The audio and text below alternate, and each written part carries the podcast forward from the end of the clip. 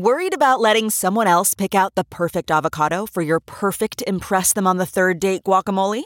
Well, good thing Instacart shoppers are as picky as you are. They find ripe avocados like it's their guac on the line. They are milk expiration date detectives. They bag eggs like the 12 precious pieces of cargo they are. So let Instacart shoppers overthink your groceries so that you can overthink what you'll wear on that third date. Download the Instacart app today to get free delivery on your first three orders while supplies last. Minimum $10 per order. Additional terms apply.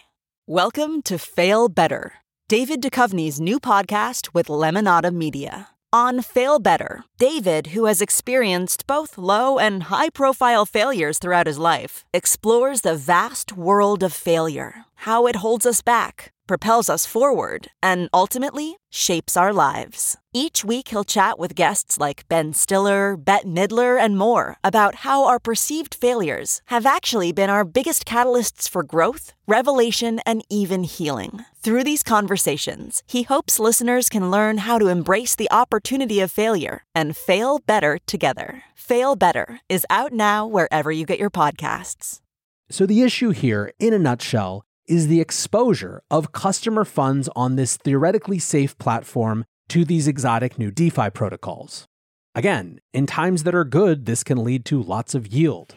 In times that are bad, it could be catastrophic. Welcome back to The Breakdown with me, NLW. It's a daily podcast on macro, Bitcoin, and the big picture power shifts remaking our world. The breakdown is sponsored by Nexo.io, Near, and FTX, and produced and distributed by Coindesk. What's going on, guys? It is Tuesday, June 14th, and today we are talking about the second horseman of the crypto apocalypse. Before we get into that, however, if you are enjoying the breakdown, please go subscribe to it, give it a rating, give it a review, or if you want to dig deeper into the conversation, come join us on the Breakers Discord. You can find a link in the show notes or go to bit.ly slash breakdownpod. Also, a disclosure as always, in addition to them being a sponsor of the show, I also work with FTX. So, Sunday night into around now, frankly, has been one of the more brutal periods of this cycle. ETH was down nearly 15%, Bitcoin fell as low as mid 21K, which is around 30% down from where it had been at the end of last week. The joke on crypto Twitter was that it wasn't Black Monday, but McDonald's Monday, as everyone was going to have to go look for jobs. Now, there has been a very minor bounce after another cratering last night, but still, markets are bleak. So, what has been going on? As tempting as it is to blame it all on things going on inside crypto, which is the core of what we'll be discussing today, there is more happening in the larger macro context. It started on Friday, which brought us the May inflation report. April's inflation had been 8.3%, and economists had expected it to stay the same or go down slightly to 8.2%. They were also expecting the month over month CPI to rise by about 0.7%.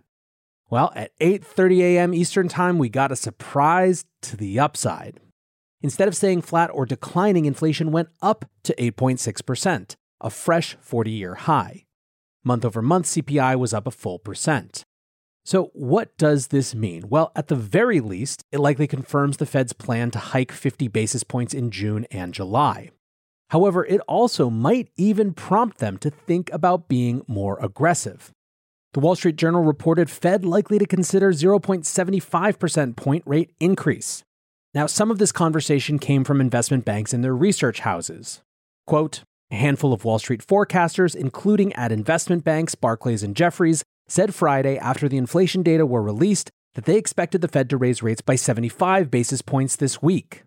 Now, ultimately, this is just speculation, but still, markets were effectively reading reports like this as the Fed prepping the market for a shift in strategy. Zero Hedge, who of course you have to take with a grain of salt, tweeted panic, yield soar after Wall Street Journal Fed leaker says odds rising of 75 basis point rate hike. The point is that there is so much going on in the macro that's shaping risk assets everywhere. Interestingly, for the first time in a while, headlines started coming out yesterday suggesting that the Fed is actually paying attention to the stock market and what's happening there, which they've basically scrupulously said they weren't doing.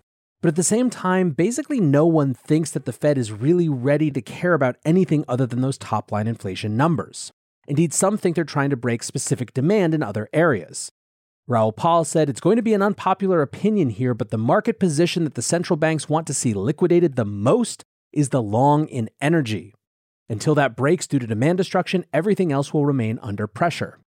Macroscope built on the same theme as well, saying today is an example of the Fed's predicament. Markets crushed, but oil steady. Years of policy errors have led to this moment. People should be outraged. I've said the Fed will eventually stop even with inflation uncomfortably high, a new normal. Days like this reinforce that. Ultimately, the macro train that we are on was perfectly captured by Ben Carlson, who tweeted The Fed needs to raise rates as quickly as possible to tame inflation by sending us into a recession, where they can then cut rates to save us from the recession. So, of course, the point of all this is that what we're seeing in crypto is not just about what's going on in crypto. It has a distinct macro context that is bigger than crypto, but it is also about what's going on in crypto. So, what's happening over here? If you've been paying attention at all since the weekend, everyone is discussing Celsius. Nexo lets you easily buy crypto with your bank card and earn industry leading interest rates. Earn up to 16% on crypto and up to 12% on stablecoins. Nexo makes passive income easy with interest paid automatically and daily. With Nexo, you can also borrow against your crypto at 0% APR and exchange over 300 pairs.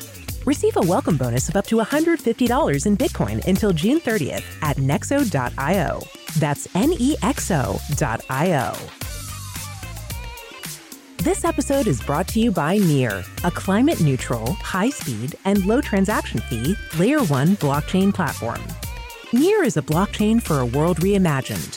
Through simple, secure, and scalable technology, Near empowers millions to invent and explore new experiences. Business creativity and community are being reimagined for a more sustainable and inclusive future. Reimagine your world today at near.org. The breakdown is sponsored by FTX US. FTX US is the safe, regulated way to buy and sell Bitcoin and other digital assets with up to 85% lower fees than competitors. There are no fixed minimum fees, no ACH transaction fees, and no withdrawal fees. One of the largest exchanges in the US, FTX US is also the only leading exchange that supports both Ethereum and Solana NFTs. When you trade NFTs on FTX, you pay no gas fees. Download the FTX app today and use referral code BREAKDOWN to support the show. Celsius is a company in the same space as companies like Nexo or BlockFi. By the way, I will say here, not that you could really forget, Nexo is, of course, a long term sponsor of the show, so whatever grain of salt that makes you want to take anything I say with, I totally support. I'll only say that I hope at this point you believe me when I say that I'm always going to strive to give dispassionate, clear eyed thoughts that share lots of perspectives, not just mine, regardless of sponsorship of the show. Anyway, this is a category of companies that do a few different things, but are best known for one, being able to give customers short term liquidity in the form of cash or stablecoins without actually having to sell their crypto, and two, offering yield for customers who deposit their crypto. This second use case has been a real target for US regulators. BlockFi has very publicly had these issues, but Nexo and Celsius have as well. Celsius has seen multiple state regulators issue cease and demands. Within this framework, however, different companies in this area have been on either more conservative or more aggressive ends of the spectrum in terms of the yields they offer and the strategies they use to get that yield. As an aside, our conception and discourse around quote unquote yield is going to be one of the biggest reflection points during this bear market.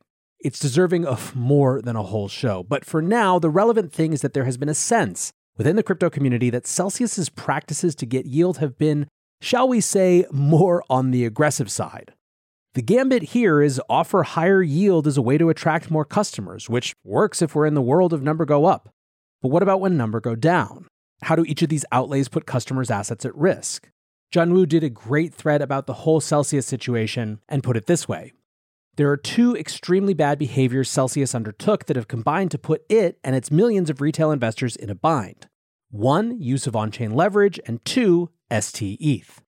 In terms of on chain leverage, John goes on to say that in order to provide low rate borrowing for users, Celsius itself accesses leverage through permissionless on chain money markets like MakerDAO. That means taking user deposits and assets like wrapped Bitcoin and depositing them to borrow DAI. Maker is a collateralized lending protocol. Put in 150 of volatile collateral, e.g., ETH, and borrow the DAI stablecoin. If the value of collateral falls below a liquidation threshold, it is liquidated to repay the loan and prevent bad debt. Now back to Celsius. Having a nine figure loan on Maker is a bit troubling, but normally it shouldn't be a problem. If Celsius's lending collateral is falling in value, then so is Celsius's customers' lending collateral. Liquidate your customers' loans and repay your own.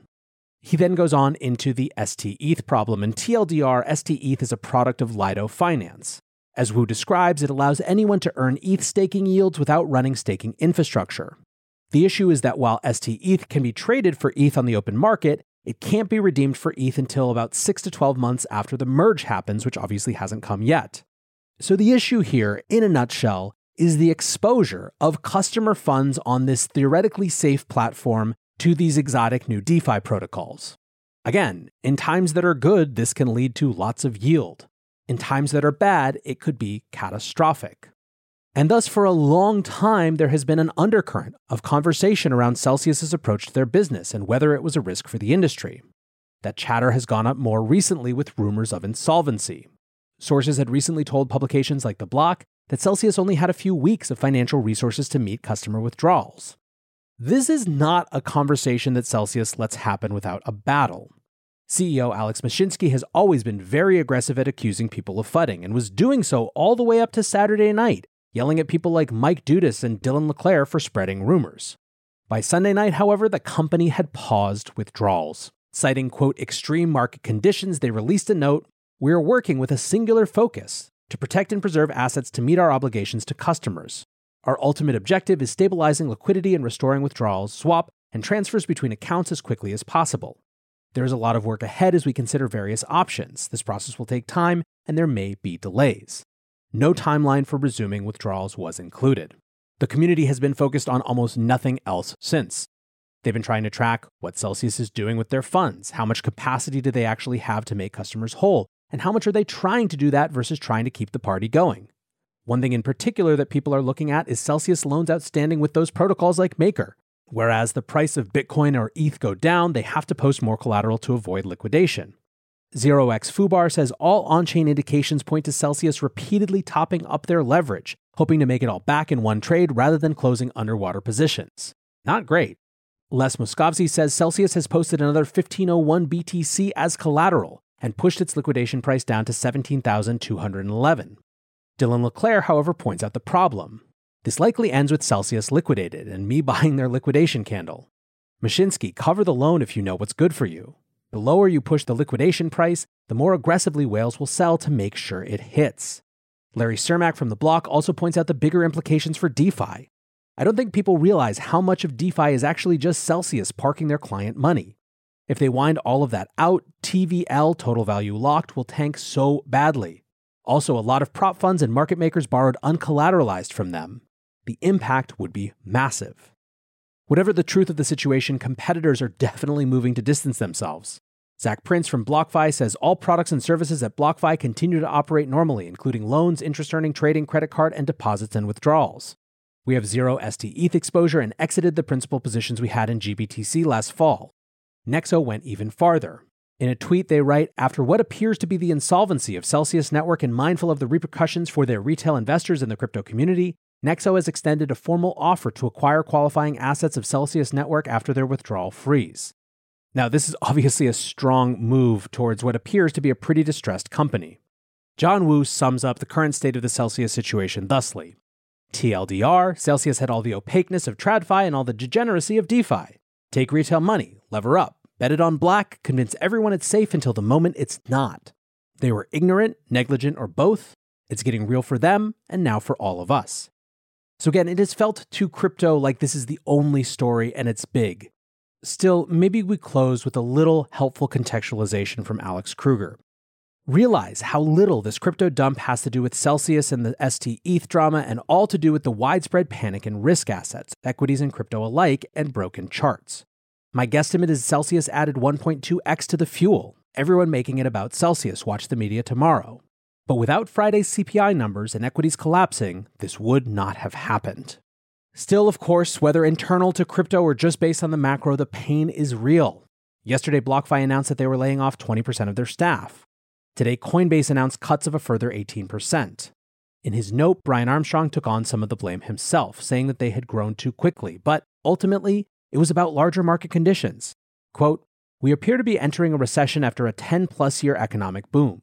A recession could lead to another crypto winter and could last for an extended period. In past crypto winters, trading revenue, our largest revenue source, has declined significantly. While it's hard to predict the economy or the markets, we always plan for the worst so we can operate the business through any environment. If this feels like we are settling into something protracted, you are not alone in that sense. Later on this week, we'll have a deeper discussion of the stages of the bear market and what the hallmarks are and what other signals like OTC are telling you. But for now, again, remember the worst thing you can do is panic. The best thing you can do is get clear about why you're here and where you have long term conviction. Also, listen to a great song, hug your kids, go touch some grass, do whatever it takes. If you are among the people who has been laid off, there are still plenty of companies in this space that are hiring. And what's more, bear markets are where really interesting things get built. I don't want to be glib about the pain that is here and more pain that will come, but there is another side to this. I want to say thanks again one more time to my sponsors, Nexo.io, Near, and FTX, and thanks to you guys for listening. Until tomorrow, be safe and take care of each other. Peace.